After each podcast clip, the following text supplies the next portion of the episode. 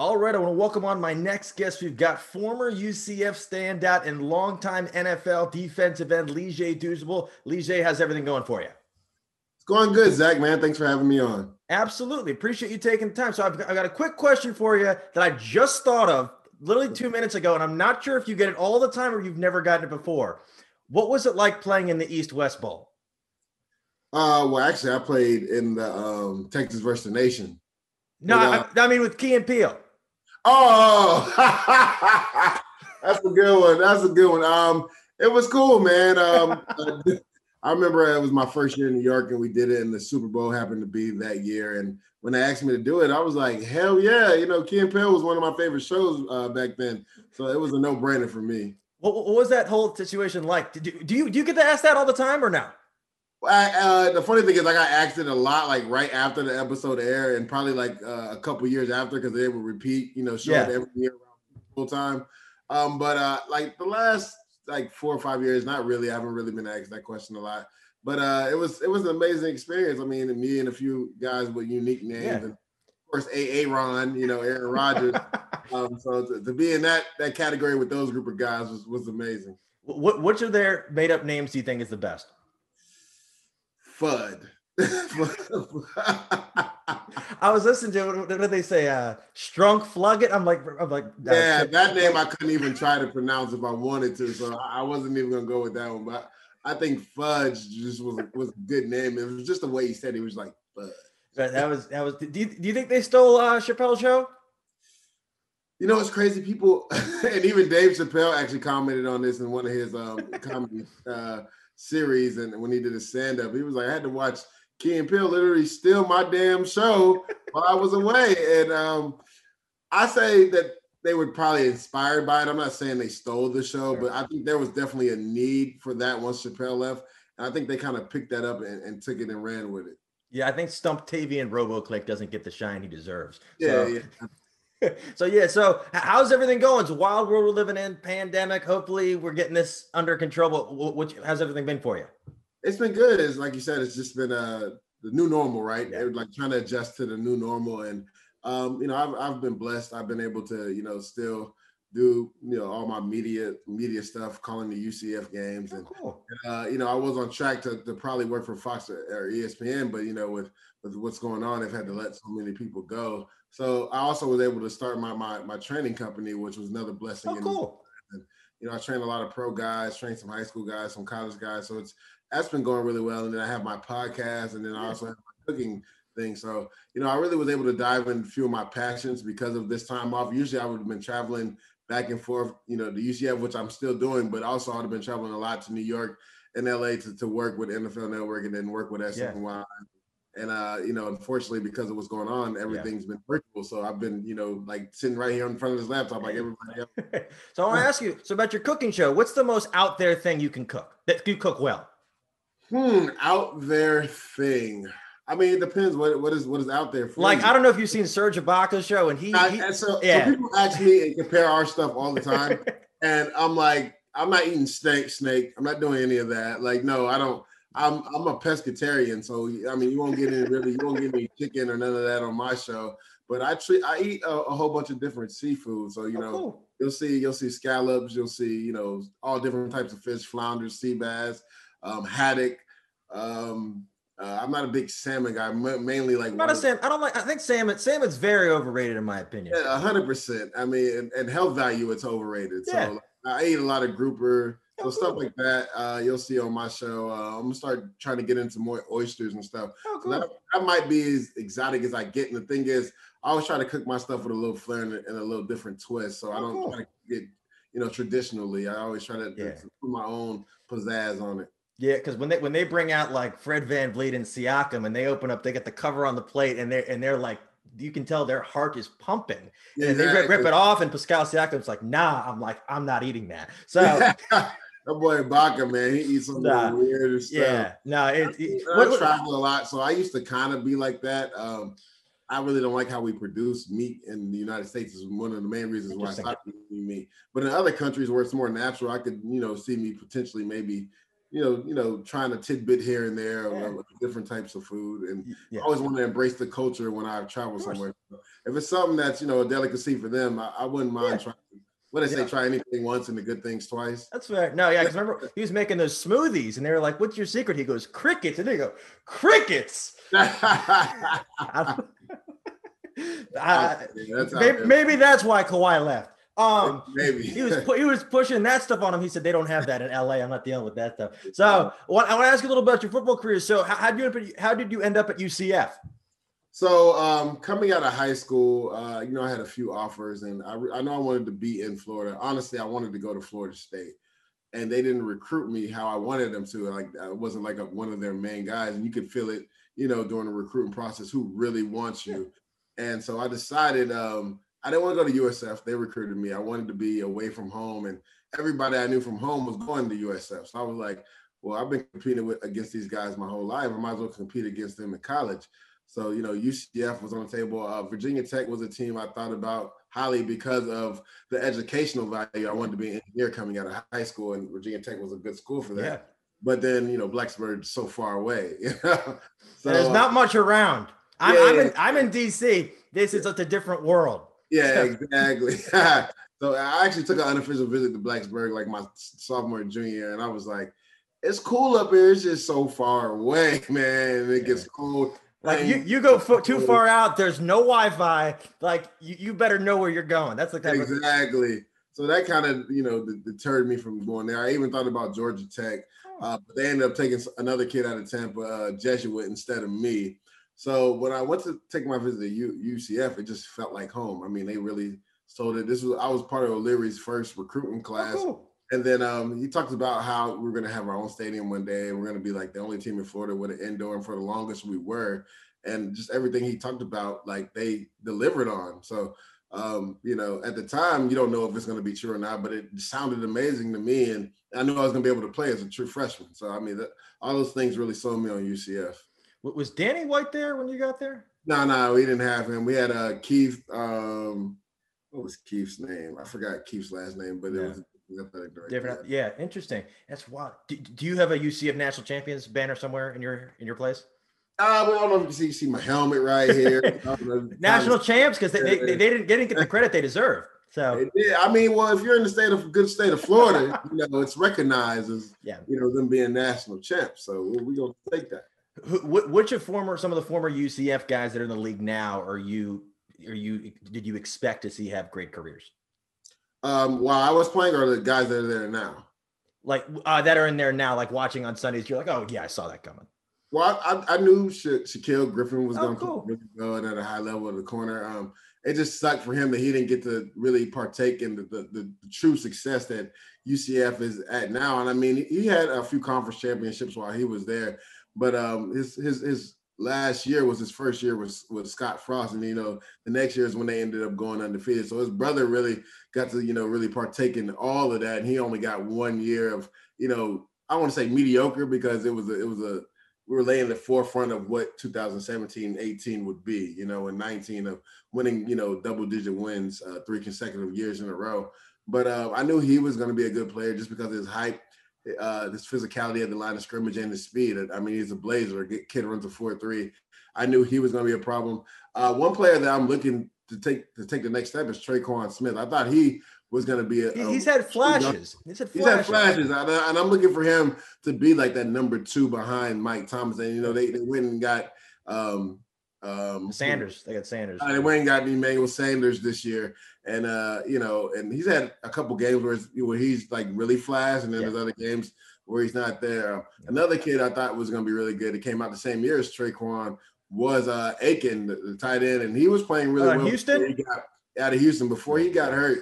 He, I felt like he was playing really well, and um, you know, not contract year this year, next year's contract year, but you know, your third year kind of sets you up for your contract year. So I mean, it sucked to see him go down because I felt like he was starting to really find his footing in that offense with Deshaun Watson. So I mean, these these are a few players that I thought you know were going to play, and I think Mike Hughes has had some up ups and downs. And the thing that sucked about him, he was kind of hurt, you know, banged up yeah. coming in with an injury. He got hurt towards ACL his rookie year, and I think that's that's hurt like stunted his growth a little bit. But um, I felt like especially that last drive versus Seattle when when they put him on Metcalf, he really you know showed up and shut him down. And then Metcalf scored the touchdown, but he it wasn't on Mike Hughes. Hey, that's that's like, all that counts. That's all that matters. Yeah, on Mike, I felt like Mike played well. I mean, but that defense has just kind of been maligned this whole year. It's not really a Mike Zimmer defense that you've seen in the past.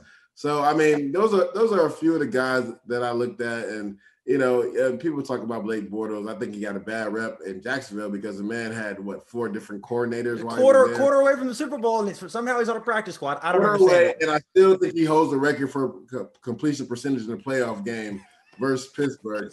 So people talk crazy to him, but I think Jalen Jalen Ramsey and a few of the players said it the best. I mean, they felt like the coaching staff got scared and they didn't want to put that the game in his hands, and they should have because he was playing at a high level that game already. So I mean, those are those are a few of the guys, and I think this year coming out, you know, I think Richie Grant will be another one that has a long career. Aaron Robinson to me is going to be the highest um, drafted player out of the American Conference at at nickel, which is crazy. Who would have thought a few years ago that nickel corners would probably go second, third round? But he's a guy that that most likely will go second and third round because if you look at your nickel guy, he's got to be able to play the Sam in the box when it's run. He's got to be able to cover um, the quick shifty receivers. And you got to think most of the NFL is three wide for like 75% of their plays. Yeah. So a nickel corner is practically a starter on your team.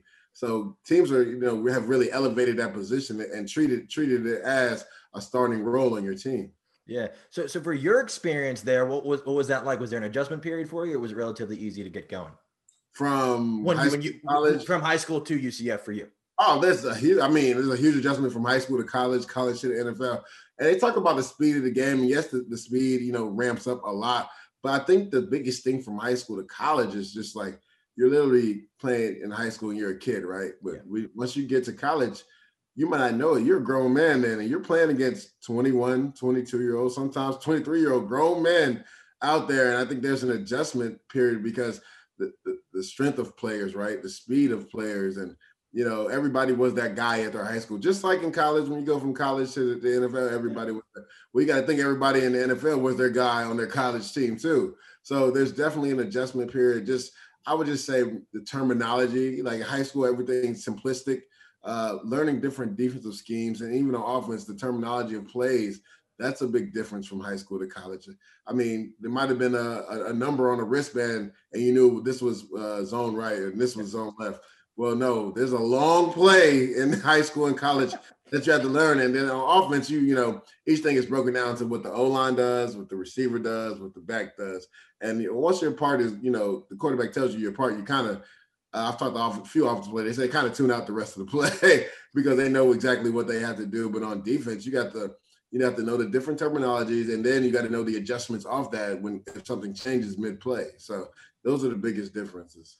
Were you? I'm sure every kid wants to be in the NFL. Yeah. When did somebody else bring up to you and say, "Hey, you got a shot"? I don't think anybody came to me and said, "I told myself I was going to get to the NFL." And uh, as I told you before, I wanted to be an engineer coming into to you know college originally, but I also I think around like eighth, ninth grade, I, I started telling my parents, you know, I'm going to play in the NFL, and you know, most parents don't want to technically hear that because they want you to have a, you know, a set plan that yeah. more realistic, you know, quote unquote realistic. Yeah. But um, my dad has always had a, a saying for me that says, uh, "How bad do you want it, and what are you willing to do to achieve?" And that's always stuck with me, and it's something that till this day I tap I tape on the back of my you know master bedroom door and and look at it before I walk out every single day.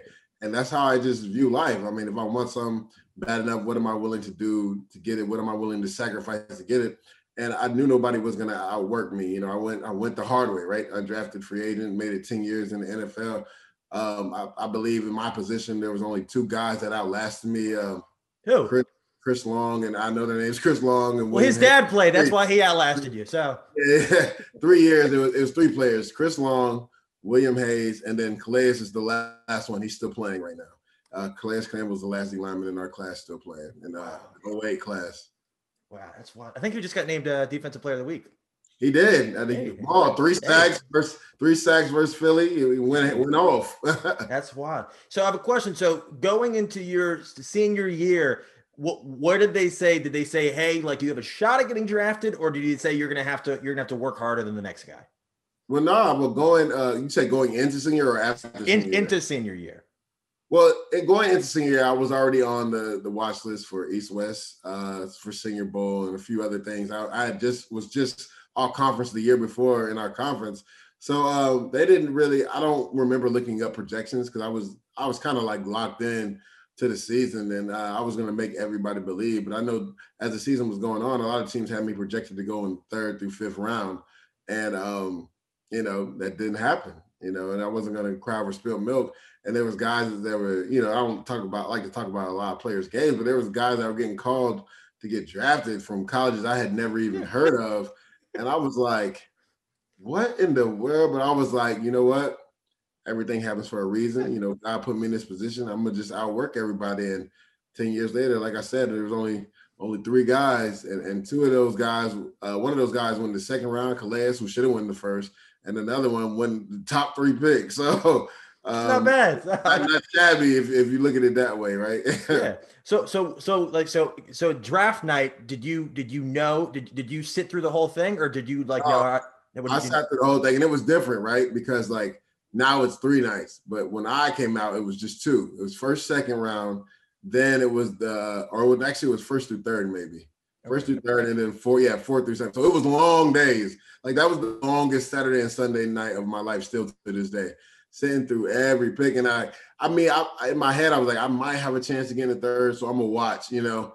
And that didn't come. And then I'm sitting through fourth round, fifth round, sixth round teams start calling me and they're like, if you go undrafted, you know who want to come in. I'm like, undrafted? Like, what are you talking about? Like, it's the sixth round. Like, you can still draft me. Like, you have a pick. like, what what's going on? Which which lets you know, like when the sixth and seventh round comes, a lot of those teams are, are treating those like undrafted picks, technically, because they've kind of already picked who they want to want to bring in. And it's usually like the, if a coach like wants a pick and he has like a a, like a, a, favorite guy or position that he wants to target, then they they'll let the coach because most of the time the GM is picking you know most of the picks first through like fifth round, but sixth seventh round like you know sometimes they'll give a little leeway to the coach like. Yeah. If you if you have a you know a flirt that's on this list, you go ahead and pick them up here. You know, um, which like I said is crazy to me because I mean it's some I think it's something special to be drafted. I, I wouldn't know, but to have your name called to be one of the what is it 247 or yeah. whatever it is picks to be called. Like that's that's something to really, you know,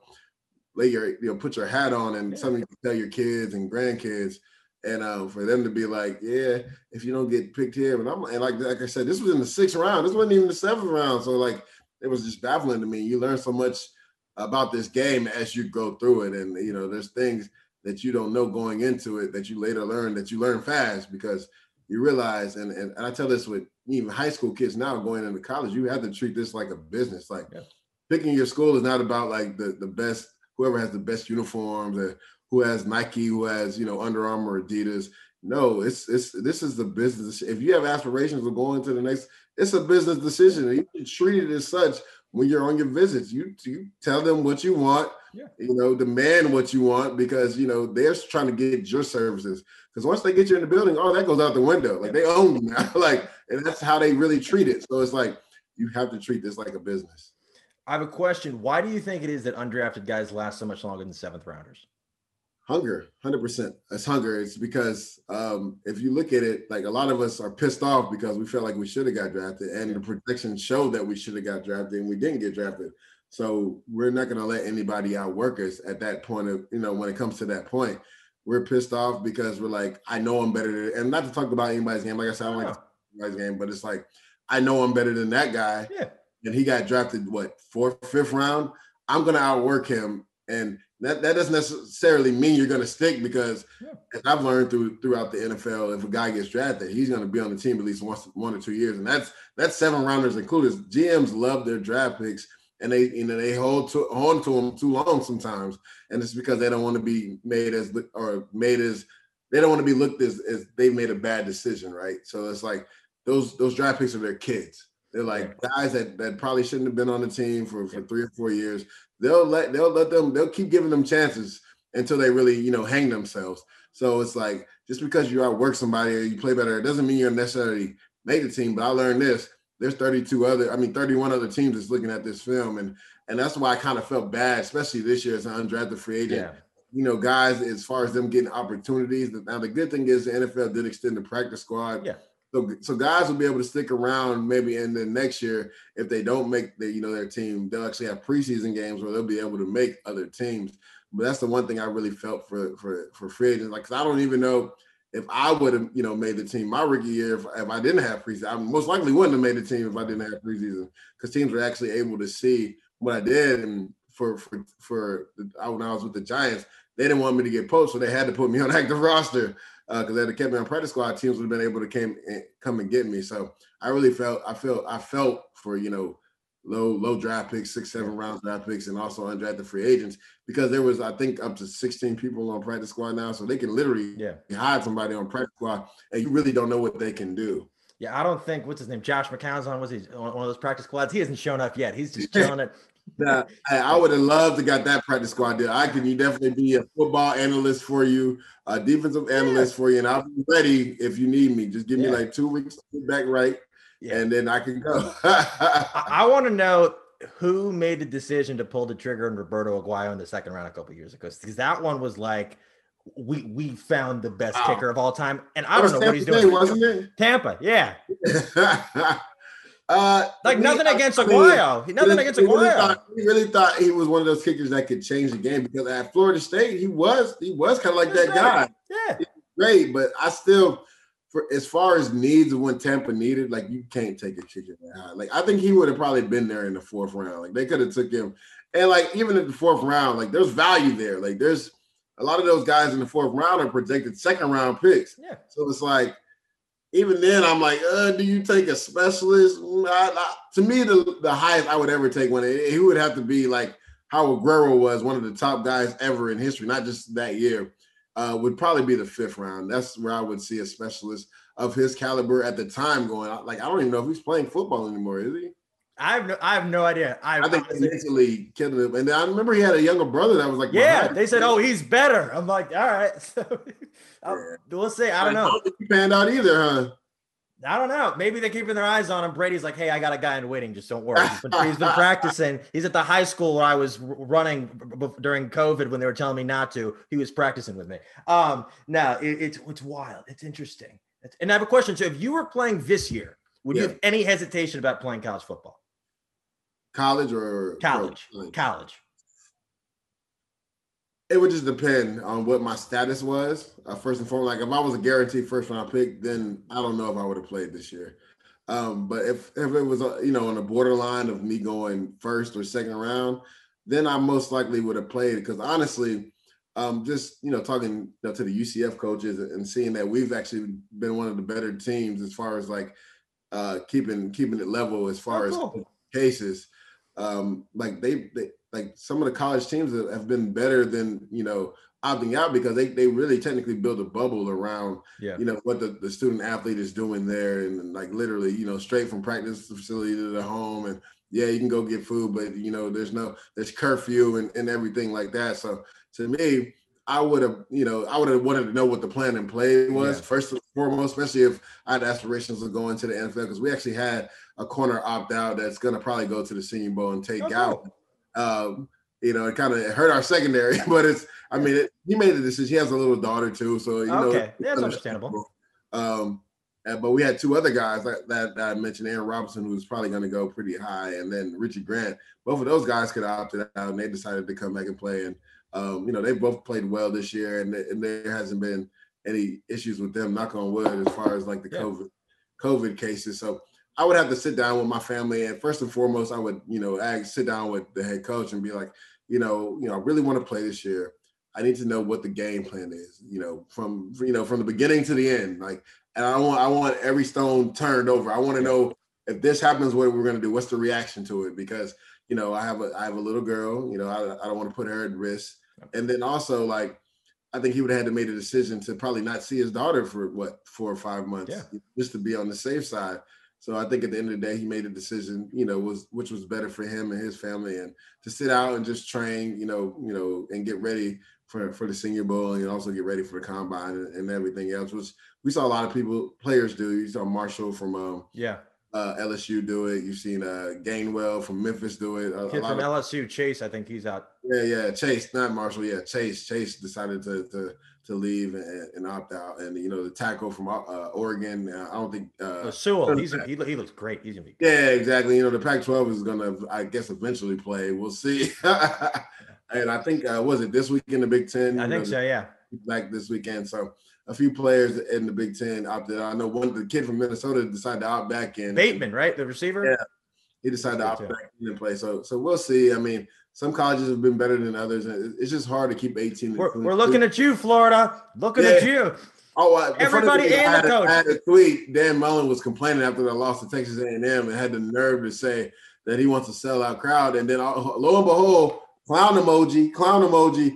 This guy's team is the reason why they don't play LSU, and it looks like they might not be playing for a while. So I mean, for you to say something as ignorant as that when we when we know what's going on in the nation, right? Yeah. This is a, this is a health risk. It has nothing to do about you being mad because you know Texas has probably bent the rules. The state of great Texas, great state of Texas has bent the rules more than any other state as far as letting fans in and letting people into restaurants and everything else. Just because you see somebody else doing wrong doesn't mean you should also want to do wrong it's more it's more than just about the game of football. And, yeah. and Coach Mullen, I think, under understands that the hard way this week more than any. I got, I, got, I got a hot take for you that I just thought of the other day. I've been noticing in a lot of NFL games, and I don't know if it's true. I think it might be. You know how I think the other day nine of the 14 games had fans. Mm-hmm. Okay. I think anytime they do a crowd shot of the fans, the cameraman says, "You guys got five seconds to put your mask on. We're about to be on national TV." And then the guys who don't listen don't put it on. But other than that, no one wears masks the entire time.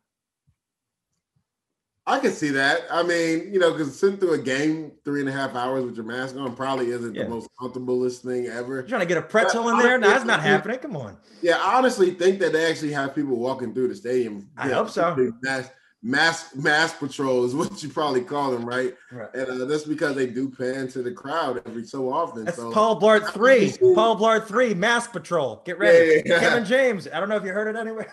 yeah, I've actually seen um, some fans not have masks on when they've been on TV, but it, it's crazy. as long as you're eating or drinking, you yeah. don't have to have a mask on. But like, how far does that go, right? Yeah, like, like when the the Eagles fans hours, are beating Eagles fans are beating the crap out of each other Exactly. Probably need a mask for that. That's probably a good idea. Clicking the same link for three hours so you don't have to put your mask on. It's like, wild. It's like, wild. Are they really are they really enforcing the rules? I, have a, I have a question. So after the draft passes, how did you decide on going to Minnesota? Um, just sitting down. Uh, the funny funny story. We just played Memphis, right? Uh, Ryan Silverfield was a coach at UCF, and he happened to be going to the Minnesota Vikings to be the um, quality control coach. So um, the D line coach calls me and was like, "Yeah, Ryan Silverfield showed me your film. I don't." and it's, it's I hope he doesn't take this the wrong way. He was like, "I don't know what took him so long to show it to me, man, because uh, you know you're a hell of a player." And I'm like, "Damn, I might have could have got drafted by this." but now everything happens for a reason. I'm going to Minnesota, getting coached by one of the best D line coaches, Carl Karl Dunbar, who's actually the coach of the Pittsburgh Steelers right now. D line. Oh, cool. They got a pretty good D line. So you see how that D line's humming. So there's there's a reason for that. And um, you know, I was able to, you know, like I said, find a niche, and, and I actually was able to play with him for two more years uh, when he came to the Jets with Rex Ryan, which you know, who I really associate myself with the New York Jets because I was yeah. there the longest part of my career. Oh, cool! And so when you go from Minnesota to New York, was was it diff- like in a different atmosphere? Yeah, it's I mean it's New York City, right? I mean, I mean just like with the with the expectations, even like with with with the team and that kind of thing, just like kind of because Minnesota's never won before. Yeah, I mean, but they had a good team that year and actually went to the playoffs. Um, this is the year. This is before Brett Favre got there. This was um, when they um, they uh, I think I believe they actually won a, might have won the division that year too, if I'm not mistaken. Uh, because it was my my rookie year. And we played. We actually, the funny thing is, we played in week 17. Right, we were already solidified the number one seed, and um, all my old teammates were like, "Hey, dudes, man, y'all don't come with that bullshit. We just need to win this game so we can get in." And I was like, "I'm not trying to hear that." You know, especially coming from there, they, you know, they let you walk out the door. You pissed off. I'm like, I'm not trying to hear that. Like, but uh, we we actually started. You know, didn't start a lot of the, the starters. I, I, believe Eli didn't even play that game. Um, uh, Plaxico thing had just happened like three weeks before that. Uh, the instance with, with the incident with the gun. What was your reaction when you first heard that? It was wild, man. Because uh, he's on OnlyFans now. Yeah, huh? He's on OnlyFans. You're lying. I swear to God, look it up. Right. I, I, I promise you. You type in Plaxico OnlyFans, the link will show up. I, I can't I can't make that what up. What is he doing on there? I don't want to know. I don't want to know. The funny thing is, people always associate that with like somebody being, you know, a little, you know, risque. But uh I've actually I don't say know people, but I've actually seen people that are really pubbing like yeah, they're people know, making money because they're pubbing their business on there because people automatically think that's what you're doing. And then once you go there, you're like, oh, this is a cool concept. Da, da, da. I mean, I don't know if I want to be associated with that. I ain't got nothing against OnlyFans, so don't come after me. But um, you know, a, a, lot of people that go on OnlyFans before I would say COVID hit was is because we know what they're doing. We know, we know, what they're we doing. Know exactly what they were doing, yeah. right? Yeah, uh, it's, no, it's, it, was, it was it was surreal when it you know, you know we come to that team meeting room the day after that, and um, you know, Plax was a good dude, great teammate. Uh, I mean, I still keep in contact with oh, him. Cool. And it was just, you know, it was just a misfortunate, misfortunate accident that happened to him. Um, um, but I think it kind of really derailed, you know, who we were. Because I mean, I, I felt like nobody could stop us at the time, and I was, I was so happy because for one, I was like, they just won the Super Bowl before I got there, so we have a chance to win again. We're the number one seed. Two, the Super Bowl's in Tampa, where I'm from, hometown. I'm looking at it like I'm gonna be the man. You know what I'm saying? I'm going back home eight appearances because this is my hometown. Yeah, uh, it's gonna be love. Man, we end up getting losing to, to Philadelphia in the division round, and then it's crazy because we beat them. That means Arizona has to come play us in the cold, which you know they've been out there in Arizona. They they wasn't gonna be built for that, and we would have made a run. I felt like so because we had to buy. We had the first round buy because we were the number one seed, and I was like, man, I could put you know potentially get a Super Bowl ring my rookie year. Like, yeah. crazy. That's wild. And then, so I have a question: How, how did you react? How, how, did you end up with the Rams? Okay, Steve Spagnuolo was the defensive coordinator when I was with the Giants, right? And he left the next year and got a head coaching job with the Rams. So I made the team with the Giants my second year coming out the gate, and this was like, if there was like a David and Goliath story, this was it, right? So our D line was already stacked you know, uh, my rookie year, Osi didn't play because he had the ACL in camp. So we had Osi coming back, then we had Tuck coming back, and Tuck was coming off Pro Bowl year. Then Mathias Kiwanuka, who they moved from Sam to defensive end, who was a first round pick.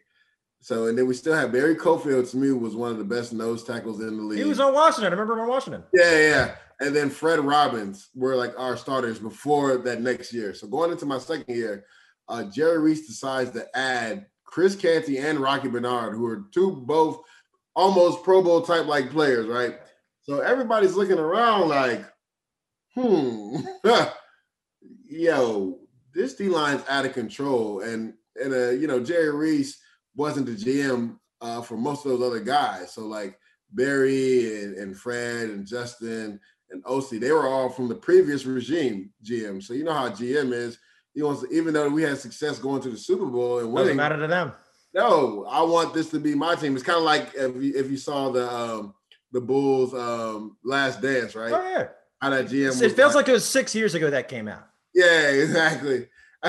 it was just like he was like, even though they had all this success with Michael and them, you know, you know, and he and he helped get that team. He wanted it to be about him. He didn't want it to be about Phil. He didn't want it to be about Mike. So he decided to try to ride with Toni Kukoc, right? Um, so it was similar to that. So we brought all those guys in, and um, and I made the team, which was crazy. I, you know, I was the last D lineman on the roster, but I made it. So the D line consisted of it was Chris Canty, Rocky Bernard, uh, Barry Cofield, Fred Robbins, Mathias Kiwanuka, Justin Tuck, Osi Umenyiora, Dave Tollefson, and then Lige Douzable. Literally, it was like that. And I was like, well, one reason I think I made the team is because I literally had probably the best preseason anybody on that team, not just behind uh, that year. And they didn't want me to, to, to, you know, to be on waivers because they knew there's no way that they were going to be able to keep me. Um, so week one, you know, we're like I just said, we're stacked on defensive line. Um, I'm inactive. I don't play because we're so stacked on defensive line. Um, so week two comes around, like we get three, three, not two, three running backs get banged up. Wow. So they come to me, and they're like, "Yeah, we might have to put you on practice squad for a week," and I'm like, "What?" Like, I didn't literally just got my place, you know, in Jersey, thinking I'm about to be here, you know, all year long, and it's crazy. So they try to put me on the practice squad, and then you know, I called my agent. I'm like, "Yo, this is crazy. Trying to put me on the practice squad," you know. And then Michael Boley was coming off suspension. Our linebacker they had just paid. They paid him. They brought him in in the offseason too. Um, so they were like, "We need a spot because we got to, you know, bring in a running back." And Michael Boley's coming off suspension. Um, so my my line coach was like, "Man, you should be good because Fred. I think Fred Robinson got kind of banged up that game. At the time, I was playing end and tackle, so I was okay. like a utility guy. I could play both. Um, so he was like, "Man, I don't know how bad Fred is, so we actually probably might need you to play this week." So I'm like, "All right, he's giving me, making me a little feel a little easy, you know, a little bit better about the situation." Yeah. Um, but they called me in, sure enough, and like, "Yeah, we're gonna we're gonna put your waivers, and then we're gonna bring you back on practice squad." And I'm like, man, this is wild. So we uh the, the Rams actually reached out to us and Spagnuolo was like, you know, you know, I, I saw what you did last year. I see what you did this preseason. You know, I, I think about you. like, you know, you can play. So I ended up going to the Rams because I didn't want to be, even though, you know, I felt like New York was such a great situation. I loved the city at the time and the D line group was amazing. Yeah. I didn't want to be. I felt like going to my second. I had to get film. I had to get game film. I didn't really play my rookie year. I was inactive every game because we were so deep. And I was like, I have to actually get some game film, or I ain't gonna be able to be in this league for that long. Like, so I decided to go to the Rams. I knew I was gonna play. Uh, we sucked, but you know, I played, got my game experience, and then um, I, I, can't tell you what happened. Why I ended up leaving the Rams and going to Jacksonville. Like that was one of the craziest things I ever saw but it all worked out well because like my NFL career really took off by my third year, and you know the rest is history. Uh, I never got cut again after that. Um, I had been cut once. Actually, I take that back. I got cut my tenth year. so from doesn't year count. doesn't count. From year three to ten, I had never been cut. Okay. Um, yeah, which is you know some people don't even play that long. Uh, seven years in between. No. Um, like my but my first year it was bad, like from from Minnesota to the Giants to the Rams and then to to Jacksonville. And I remember everybody like, yeah, he's been on four teams in in two years, and but I'm like, people don't realize that's what most of the NFL is actually like. Like it's not. It's rare for you to stay on one team for your whole career. Like that never really happens, especially today with you know with how people can like almost force their way to being traded out. Like back in the day, owners owners were like, I don't care. You got a contract, you staying here. We not trading you. But nowadays they're more susceptible to, to, to trading guys, cutting guys, and getting rid of guys. So it's, it's a lot different. So everybody's like, yeah, you know, you played on I think was it nine teams in 10 years. But I'm like, yeah, like five of those was in my first two years. Like, y'all need to stop. All right. Yeah.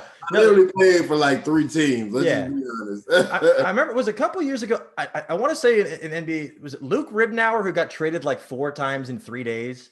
Was it, oh, something like that. Yeah, yeah, yeah. I hope he's I hope he waited a week before he went anywhere because like I'm done with that. That's it's that's, crazy, yeah. But like that's literally how most of the NFL is, especially if yeah. you're like a, a late round draft pick or not even that. Like, say you're a fourth round pick and it just doesn't work out with the team you with. It's like you starting from square one, like you're undrafted free agent. So like that's literally how most of the league works. Yeah. And then I have a, I have a question.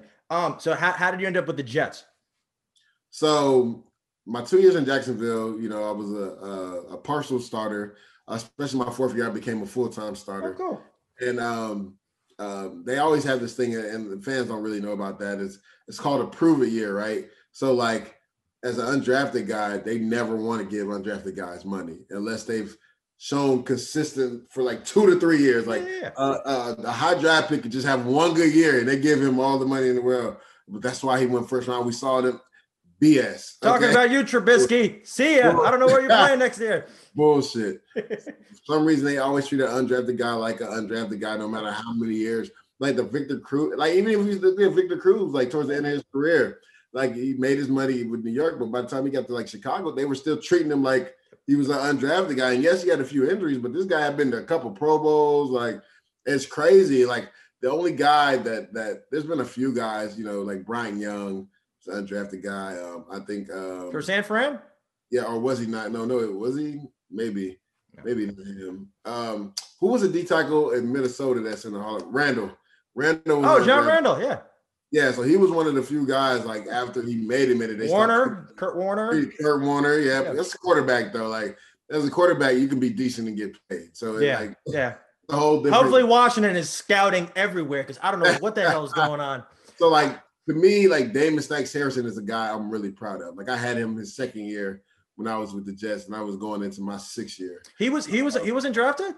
No, undrafted guy. That's man. Exactly. Yeah. So he actually was treated with some respect, like you know what I'm saying. Yeah. He got he got that you know that second deal, and it was after he got that second deal, he was able to get an extension with Detroit. But then you know he, he went on and, and yeah. he's in Seattle now, right? Waves now, now he's in Seattle, and he's with a good you know a winning team. So uh, I think they're just waiting for him to make sure he's up to speed and everything. And I wouldn't be surprised since they're coming out the bye to see him you know suit up this week. Yeah. Uh, they put him on the practice squad, I believe, to get him in shape for like two or three weeks. And yeah, and uh, he's been there for about two weeks now. So yeah, I wouldn't be surprised if they call him up this week. Yeah. You know? And I think some other teams have inquired about him. He said, "No, nah, I'm good." So exactly. So and, and, and that that gave me so much joy, right? For you to be able to be a free agent and be like, "Nah, I'm good." Uh, you know, I, you know, I'll wait and see. You know, and I, I literally talked to him like almost every day, every other day, and it was just good for him to be able to to be like, you know, I'll make a decision when I'm ready, you know, to have that power, right? Because a lot of times they they don't they never want players to have that type of player, that power. No, no. But when you play at a high level that he's played at, and you can you know re, you know demand that respect, that teams will, are willing to wait for you because you're that good. And, and that just gave me joy because you know it's hard for free agents to, to climb that ladder yeah. to be able to be in that position. So uh, it's it's just amazing to see stories like him yeah. that really pan out. Yeah. So so with the Jets, I'm ask you about this year's Jets. Since you play for the Jets and Giants, who's going to finish with a better record? really? That's like dumpster juice over fire sale. Uh, honestly,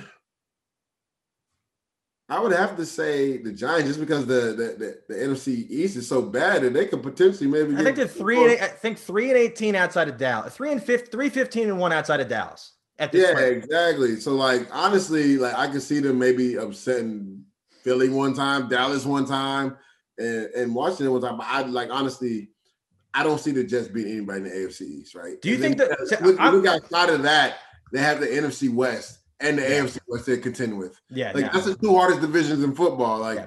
who are they beating out of that out of those teams? No. Nobody. COVID, that's it. Um, that's what they're beating. Um, so with with the with the Jets, do you think they'll win a game? Because I've been looking at the draft this year. Washington slated to pick second. The Jets are picking first. They don't play each other, but yeah. I need the Jets to win three games. Do you think that's going to happen? nah, they're not going to win three. Two? I can see them winning maybe two. Honestly, I believe they have the Bills this week, if I'm not mistaken. The Bills are lost two straight.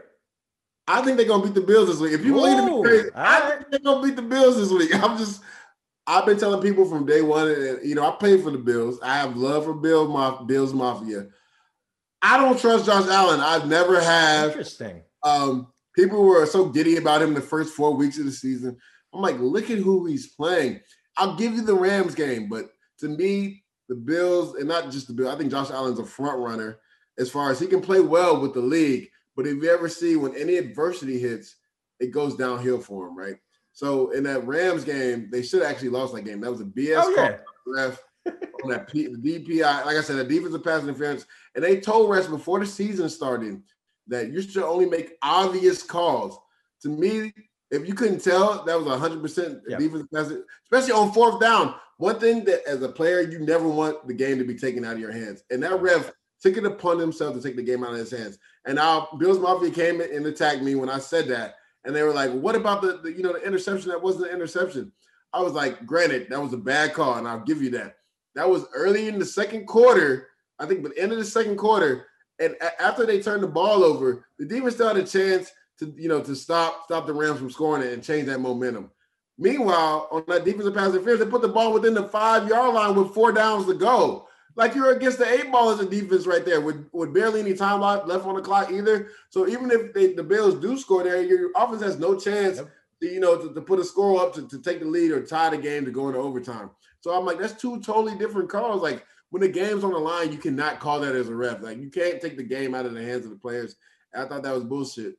So it's honestly, I thought after that Rams game, I was like, I, am trying to tell you, and it started with week one versus Jets when he had the two turnovers That was a close game, wasn't it? Like, I'm like, if that's not the Jets, they lose that game. If it's anybody else but the New York Jets, the Bills lose. Maybe Washington. Washington. Would, Washington would blow the lead too. So.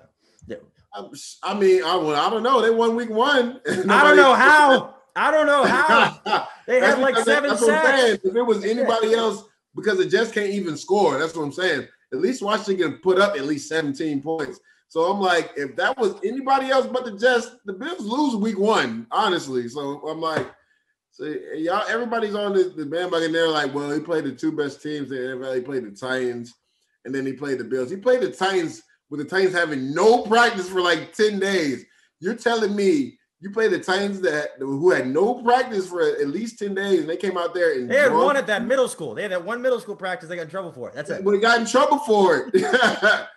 and and and they didn't just lose; they got drummed by the Titans. They got whooped. Like it wasn't like the game was close. So I'm like, we'll see. Like I'm calling it right now. Don't be surprised. Make sure you, you tweet me out when I say. I got you. I got you. the Jets are gonna upset the Bills this week. I'm calling it right now. Who do you think on the team is a foundational piece besides Mekhi Becton? Okay, and that's it's funny that you asked me that, right? So I did an interview with ESPN Radio. Was it last night or Monday night with Larry Hart, uh, Hardesty? Okay. And he asked me to talk about the New York Jets. And I think to me the biggest issue is they don't, you know, they don't have an identity, right? Or a coach. Um, you can say that or, or, or whatever. Offensive, what do they call him? An offensive guru? Offensive guru. Okay. Yeah, I don't believe he's the right guy. I don't know where that came from, him being an offensive guru.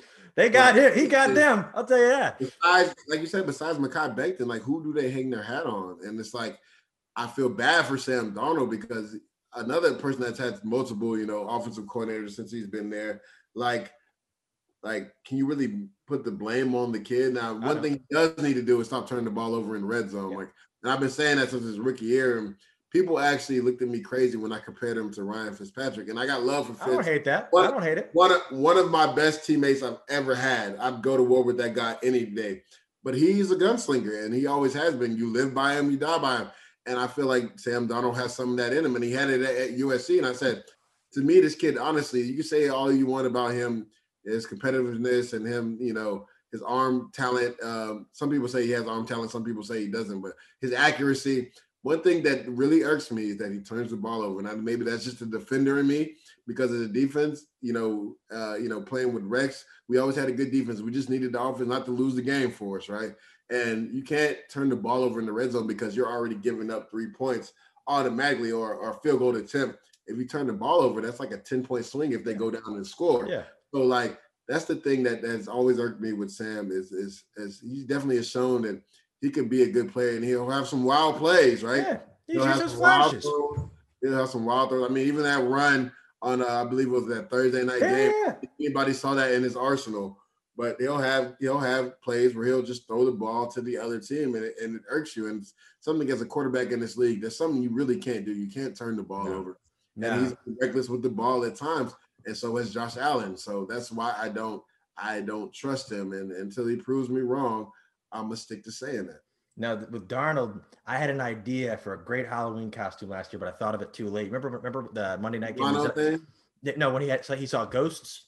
Oh wow! I was gonna go with Sammy Phantom. That's kind of funny, man. Yeah, but it, I, I, thought of it like on November 12th. It didn't, work. yeah, it was a little late. Um, now I, have seen flashes in him. Like he, he shows yeah. flashes of greatness. He shows like I remember. I'm pretty sure the first game, his first throw was a pick six, and they won that game. So he yeah. shows he's got the confidence to come back and do that. Some of these other quarterbacks, uh, and that's Daniel, one thing I, I, do admire about him. Yeah. Right, he's never too high, never too low. The game never gets too big. I mean, I think the only game that got big for him was that game versus New England where he saw the ghost. But other than that game, through through his first three years of his career, like he has short term memory. Yeah, he's gonna come back, but that's but that's why I compared him to Ryan Fitzpatrick because that's, that's how that's exactly how Fitzy plays. Like he's never going to be down. You're going to get the same energy from that guy no matter what. He's going to play with excitement. Sam doesn't have as much excitement as Ryan Fitzpatrick has, but he's going to be even killed and he never gets too high or too low. And he's going to go out there and compete. I mean, he's been given a bad rap and yeah. he's been put in a lot of bad situations. So I don't know how you accurately evaluate this kid because name some of his weapons besides Crowder. Like, who is somebody he's throwing the ball to? Jesus. Literally. they got that one kid, from, the one kid from Gilman. And they got that. Oh my you know, god! But oh yeah, they got they got Perriman. Yeah, but he's been hurt, like, and and that's been his issue, uh, one of his issues for his career, like him staying healthy. Yeah, they, every week they say, "Oh, watch out for Herndon," and I go, "Where?" So that I, that kid, if anybody irks me, it's him. I felt like that kid had so much ability. He should have been an All-Pro tight end, but you know he's had the injury issue yeah. and he can't stay healthy, and then he has problems with drops. And I don't understand it because this kid is, is literally costing himself a lot of money. Yeah. He no. made lots of money. But before the season, I was talking to somebody. I said, "Who?" I forget who it was, and I said, "Who are your four breakout tight ends this year?" And they said, Jonnu Smith, Noah Fant, T.J. Mm-hmm. Hockenson, and Chris Herndon. I'm like, that actually that. my my my four too, honestly, because yeah. I, I felt like Jonnu Smith He's a beast. was going to take off, especially with um, Walker finally leaving. I felt like it was going to be, and it has been a big year for him so far. Yeah. Hockenson, I, I could see it happening too because you saw, you know, glimpses of it last H- year. Hockenson needs Man. to get back to me on LinkedIn. He read my message and didn't respond. TJ, I'm talking, talking Hockenson. Fant already knew it, what it was oh, going to be. a machine. I mean, yeah, we, we, knew what it was going to be with him. But Herndon was my guy. I was like, Herndon's going to have a breakout year this year because everybody has been waiting for this kid for the last two or three years to stay healthy and really ball out. And this is finally going to be year he does it and he hasn't been healthy and he hasn't balled out. Who's that kid they drafted, the receiver? I haven't heard his name once. Um, oh, Mims, because he hasn't played. That's that's another thing. I'm like, so how can you honestly evaluate Sam? Because literally each week he's playing, and I have nothing against practice squad, but I started on the practice squad, but he's playing with guys that, are, that have been on practice squad and and and, and haven't really been in game like situations like that. Now, as the season go on, those players will get better and better, but it's like when you're throwing to so many different receivers, it's hard to really build continuity. And I think that like it's almost comparable to like the Carson Wentz thing, right? Yeah. He had to deal do so much with so little there. Yeah. And you know, he gets a bad rap because of interceptions, but you got to think he's down 21 nothing every game. He has to like like throw hooks and jabs and everything to try to fight to get his way back in. And every game he has shown that he can bring his team back and fight and, and tooth and nail. You saw versus the Ravens, they were down big only lost that game at the end on the two point conversion that fell. Like they were still in the game. And same thing with Pittsburgh. I think they were down by 21 and came back, had a chance to win that game. So like he's shown, I mean, he has to turn stop with the turnovers too. But I mean, you have to take chances when you're down big in games. Whatever happened to Mims, the, the rapper? I have no idea. What he had one song that was a hit. Yeah, yeah. What what was the song? I don't know. I'm on Wikipedia right now. What I'm typing for the past 30 seconds. He I, had one song he, he got BET Hip Hop Awards Rookie of the Year, but for what? Um, they don't even put that. Wikipedia is failing me right now. No, but I wondered. Yeah, that, was, that, as soon as I saw Mims, I'm like, damn, I haven't thought about Mims in about 12 years. Um, yeah. no, that's, that's what. Yeah, no, yeah, yeah, they've got some Berrios. I don't know what the hell you're getting from Braxton Berrios. Yeah, I mean, I feel like what, what hurt Berrios is when Crowder came back. Berrios was playing some of the best yeah. career. It's because he's the slot guy, right? But you got Crowder, who's one of the best slot guys in the league. You're not gonna put Berrios in front of him, and and and you know Crowder does most of his work in the slot. You don't yeah. want to put him on the outside. But Berrios has struggled on the outside. It's because they're almost, you know, I won't say the same player, but they're very similar. Yeah. And when when Crowder, it's no, it's no um you know. Oh, this is why I'm hot. This is why I'm hot. That's yeah, I was gonna say. I was about to say this is why I'm hot, right? But I didn't know if that was right. If Denzel uh, doesn't have that on his iPhone, he's doing something wrong. I play that every so, day. Now, it's, yeah. it's, no wonder why Berrios has struggled the last couple of weeks because Crowder is back. Yeah. Do, do you? Th- I'm trying. What about what's the Quinnen Williams? What do you think of him? I really thought he was going to take a jump, you know, in his second year, and he showed spurts, you know, in a few games this year. But I really thought he could, you know, really grow and dominate this year. But you know, with with the D line being what it is, you know, we just lost one of our veteran, you know, players in Stephen McLendon to trade. I heard he drove from Tampa to Miami. You mean Miami to Tampa? Yeah, Miami to Tampa. He didn't even get back on the plane. He drove straight from there. he goes, I'll, I'll, see y'all. I'm out. I'm gone. I mean, he's going back to a system where he's comfortable in with Todd Bowles, who brought him in to, to New York and uh, he's more comfortable in that system. And you know, they lost Vita, Vita Vea, so they needed somebody to plug in next to Suh in that position. And I think he'll he'll do well for Tampa Bay, and he gets to go to a winning team. But getting back to Quinnen Williams, it's just like you can't be the only guy, right? I mean, uh, a lot of those other players haven't showed up, and that was a lot of thing, a lot that the fans were fan base was talking about. Like we haven't had a pass rusher, you know, we haven't had a defensive end get ten plus sacks since 2013 when, when Calvin Pace did it. Damn. And then Mo, Mo Wilkerson did it, but you know, he's an inside out guy and he did it in 2015. But those are the last two guys that have had 10 plus sacks. And I don't even think we've had anybody had over eight sacks since then either. So it's like they got rid of uh, Leonard Williams yep. to the crosstown team. They traded him over there. So it's like, uh, yeah, you can kind of give get after Quinnen Williams a little bit, but it's like what other help does he have? You know, Jordan Jenkins is, is a good pro. Yeah. He's not a guy that's going to get you eight or nine sacks though every year. Um, he's more of a run defensive end that plays really hard. And, and and then Henry Anderson, you know, when he when he got his, he's still in the league. Yeah, he's still there when he got paid. Damn, I remember when he was on the Colts. When it, it's like he disappeared when he got paid. The year the year he was going into contract year, when he got traded from the Colts because they changed up the scheme he played he played a fucking I think he played amazing. I believe he had almost eight sacks. Wow. And he got paid and then we haven't really heard from him since then. Do you think they so after this year, do you think if they get the number one pick, they should take Trevor Lawrence? Do you think they should give Darnold another try? I just think it's hard for any team that has the number one pick not to pass up on Trevor Lawrence. I mean, um, it says like uh, if you got to keep, you got to keep. Sometimes you got to just keep drafting quarterbacks until you got the right one. You look at Arizona. You know, I actually thought Josh Rosen was going to be probably the best quarterback out of that class, but he's been given a bad rap too. Like he didn't really have a chance in Arizona, and then the next year, new coaching staff comes in and they decide that they're going to go with Kyler Murray yep. after literally the year before they just drafted him, right? Yep. So he's been bounced around a few bit, and now he's in Tampa on practice squad, which which is probably one of the best things for yeah. him he could maybe be an heir apparent to Tom Brady down the road. You know, who, who knows how long Tom Brady's going to be there. But he's never really had like a, a veteran presence to learn from because when he was in Arizona, he had to sit through, you know, being with Kyler. They didn't really have a veteran quarterback there. He had to sit with Kyler, and then they then he got traded to Miami. And yes, they had Fitz there, but it's it was like he didn't know if he was going to be the starter or not. And it was up in the air week in and week out. So I mean, it, it was he's just been through a lot, and that's I think it's been a lot of disservice done to a lot of these young quarterbacks. Dwayne Haskins being another one. Yeah, all right, that's that's the one I was going to ask you about. Player, but no, a lot of times it falls on the coach. Like you, you have to be in the right system, or you're going to fall by the wayside. Do you think the Washington football team has failed Haskins, or what do you what do you think of that? hundred percent.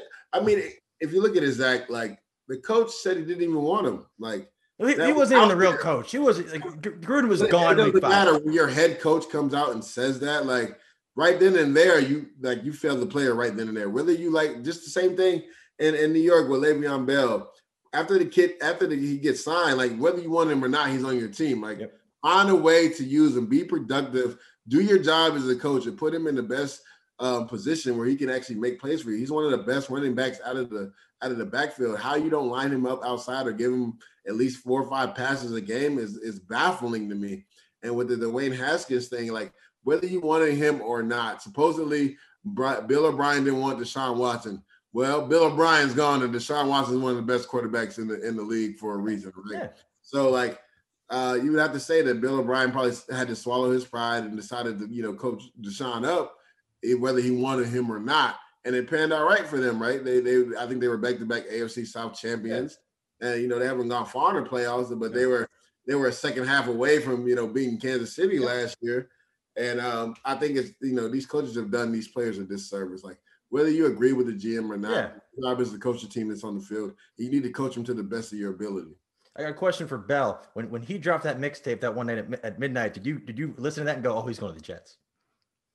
Well, I knew he was. You know, I was an insider then. That was my. Oh, you knew? Podcast. Yeah, I knew he was coming. To oh, all right. I was listening uh, to that. I'm like, I, I don't hear anything. Yeah, yeah. I had been, I had been, I had been talking to him, and I had been kind of pubbing for him to go there, and Uh, maybe I feel a little bit bad because all the stuff he had to. Do. He's doing all right now. He's in KC. I'm, I think he's in Kansas City now. He's a, he's a lot richer, you know, and playing. He's playing for what a million dollars, maybe two, depending on if he has Get a ring. But yeah, he can get a ring, and also you know the Jets are paying most of his salary this year, so he's not tripping about that. But when he came in, I thought that would be the best pickup for the New York Jets because they were everybody was so worried about the pressure on Sam Darnold. But what what better security blanket it is on third and short and third and five to just dump it off to the running back and have him make a play in the open field. But you know, with Gase, they just never really, you know, used them in the right way. They never ran them the right way, and the scheme didn't fit for him. But I think in Kansas City, that's a perfect scheme for him. He'll be able to. I don't know if you saw the game versus versus the Bills this last weekend. That offensive line, and it was nothing but backups on the Kansas City offensive line. They mauled the Bills defensive line, literally mauled them. I think they had 46 carries. anytime you have that many carries in a game, most likely you're going to win the game because you're controlling the clock and running the ball down people's throats because you're not going to run the ball that many times unless it's you're effective with it. And they were highly effective with it. So I, that, that they were kind of reminded me of you know when he was in his Pittsburgh days when they were just staying on double teams and, and Clyde Edwards-Helaire was just finding holes. And I think he he felt a little pressure, you know, by Le'Veon coming because that was the best game of the year for him so far. So I want to get back on Haskins. This this is my evaluation as somebody who's never played football, just watching. Hmm. He looks he looks a little bit off kiltered when a rush is coming. They, they don't have anything to work with. There's the offensive line is a patchwork. Trent Williams is in uh, Saint uh, San Francisco. Outside of Terry McLaurin, they just signed Robert Foster. I'm very excited about. I don't think the Bills ever gave him a chance. He can ball. Yeah. I, I, I, I've seen flashes similar to Darnold, but do you think he should have been more vocal saying, I need help in the offseason? I mean, can you really come out and say that? Because I, I, mean, Dontrelle Inman was the best receiver they brought on. Yeah, yeah, yeah, but but you gotta but you gotta look at it like he's a rookie quarterback. I know he's supposed to be you know seen, not heard, and and he had kind of a rocky start to his rookie career. Like you can't really yeah, because they would have painted him like Baker. You know how Baker got all that flack, you know, for, for, for damn commercials were on. Driving me nuts. Talking weight, and you see how much flack he's getting for all this yeah. right now, right? And it's and it's crazy to think that they're four and two, right? So imagine if they were like like Washington one and whatever they are, right? One and five. Season's one. over. I'm ready for the draft. Yeah, um, exactly. Like they would. I mean, they benched them this last game, so we'll see going forward. Yeah. I mean, I, I, think it's hard for, for to say that they, that they wouldn't start Baker this upcoming week. I, I think it's almost impossible to say that, especially being foreign to it and still in the playoff hunt. Like, yeah, they have one of they're in the, one of the hardest divisions in football, besides Cincinnati, who you know they have a you know a great outlook with Joe Burrow. Yeah. But besides that, you know that's you know I hate to say any team's a win, but you know Cincinnati looks like a win for for. Oh, for oh yeah. And they got them again this week. So okay, I mean, if, if, there's any team that you make everybody feel better again, it's yeah, it's New York Jets and Cincinnati Bengals. So yeah.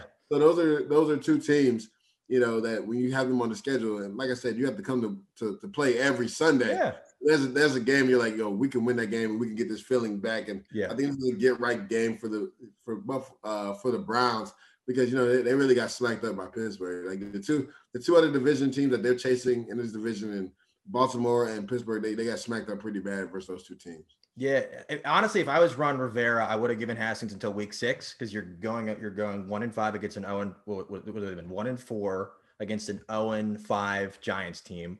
Yeah, eh, Jones doesn't really. Jones has a little bit more options to work with on offense, but that's that's where I want to see him compete. For him yeah, to not even that, be active, kind of irked me too. And I understand Ron, you know, doing it wasn't his guy. He didn't bring him on, yeah. but it's like it's kind of like what we talked about it, right? Like you inherited that team, you inherited yeah. first round pick. Yeah. Don't do a disservice by benching this kid that early. Like he hasn't had close to a full season either season. Like he didn't play till late last year, and he only gave him what four games this year. And yeah. then like he won the first game. I mean, your defense played out of its mind. Yeah. I'll give you that. But he still he still didn't lose it for him. You know what I'm saying? And then Kyle Allen, you know, didn't do much better versus the Giants. Now the Giants defense has been a lot better than it was yeah. last year. But for I think they only they didn't even score what 17 points or something like that. Like I think it was 20, I want to say 2019. 2019. Like so you didn't even put 20 up 21 and you lost the game. So you're telling me Dwayne Haskins couldn't have played that game? Like well, one of, one of the reports out of the locker room after they benched Haskins was that he was against the Baltimore game that he I think he finished with like 300 yards or something. And even though they lost to Baltimore, they would report saying that he was kind of like giddy about his stat line in locker room. Would that have pissed you you off as a guy like we just lost this game? Like, chill. Hell yeah. That's why I said that's why he couldn't have said nothing because like when you're a rookie or a young player, your job is to be seen, not heard. Yeah, like yeah. What the hell are you giddy about that you threw for 300 yards? We just got our ass whooped. Yeah. Literally, they got whooped that game. Like, so it's ridiculous. Yeah. And then so I want, I want before I forget, I want to ask you about your podcast. So can you tell me a little bit like why, why you decided to get into it and a little bit of what, what you're doing? So yeah, I have multiple podcasts. I'll get into the one that that I'm currently doing right now. I mean, I'm currently doing them all. But the the UCF podcast is called Two Knights One Podcast. It's me and my other host Scott Adams. We sit down and it's all about UCF football, right? Cool. So um, each week we have an opponent and we go over um, keys to success and, and things that and then we we pre not preview but we go over the previous games and, and we talk about why the Knights won or why they lost and some of the things that they could do a little bit better and then I always try to get a guest from the opponent's team that went to that school. So uh, this week we have Tulane and earlier we shot the podcast episode and we had Orleans Darkwa on there. Oh, he went there. he went, went there. Yeah, he went to Tulane. Uh, we played ECU earlier in the year. I had Chris Johnson. Hey, Georgia Tech. Uh, uh, I had we played Georgia Tech the first week. I had Derrick Morgan on, and we always. I've been to trying to get him forever. I reached out. He's doing like some financial thing now. I, I reached yeah. out. I, I, dude, he's a legend. He's amazing. Yeah. So yeah, we talked about that what he's doing all the field, and we also talked about Georgia Tech versus UCF, and it's it's really fun, and we try to keep it nice and light. Um, we, we accept questions from people, so if you guys want to hit us Twitter, two guy, uh, two knights one podcast, you can listen to us also on, on all your podcast, uh, you know, channels.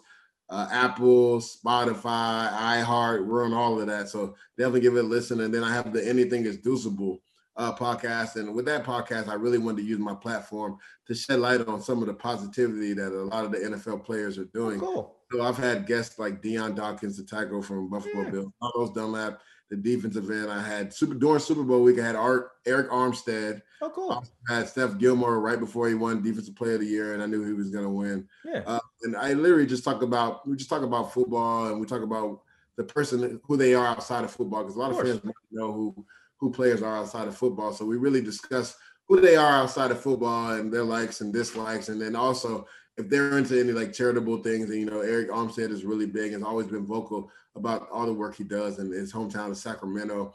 Um, Steph Gilmore does a lot with the Boys and Girls Club because that's yeah. where he went, you know, growing up. He does a lot of stuff in the Boston area with, with the Boys and Girls Club. And we discussed that because I think yeah, so many times that, you know, they only talk about the negativity that you know player NFL players get and, and and they do. And then like like like it's like with anything right? Not every not everybody's a bad apple but uh, you know that stuff really gets you know really highlighted when something bad happens with an NFL player. So I want to use my platform to, to show some of the positivity that a lot of these players are doing and, and highlight that. And then my lot my last thing I have a cooking show. It's called Cooking with Chef Dudes. Uh, a lot of people don't know this or I guess a lot of people do know this if you follow me on social media. I'm an amateur chef so uh with with my anything is Douzable podcast i usually take my guests this is pre-covid of course. yeah, yeah. i usually take my guests into the kitchen with me and cooking you know starting around super bowl time i started you know doing the video. Instead of having them come in you know and sit in my living room and, and have this conversation we would do it over you know skype or, or zoom or, or or you know um facetime record it and then i would you know cook do a cooking show in their honors and, and cook cook something that I think that they would enjoy. So that's what I do. And you can check that out on YouTube and also Instagram TV, Cooking with Chef Dudes.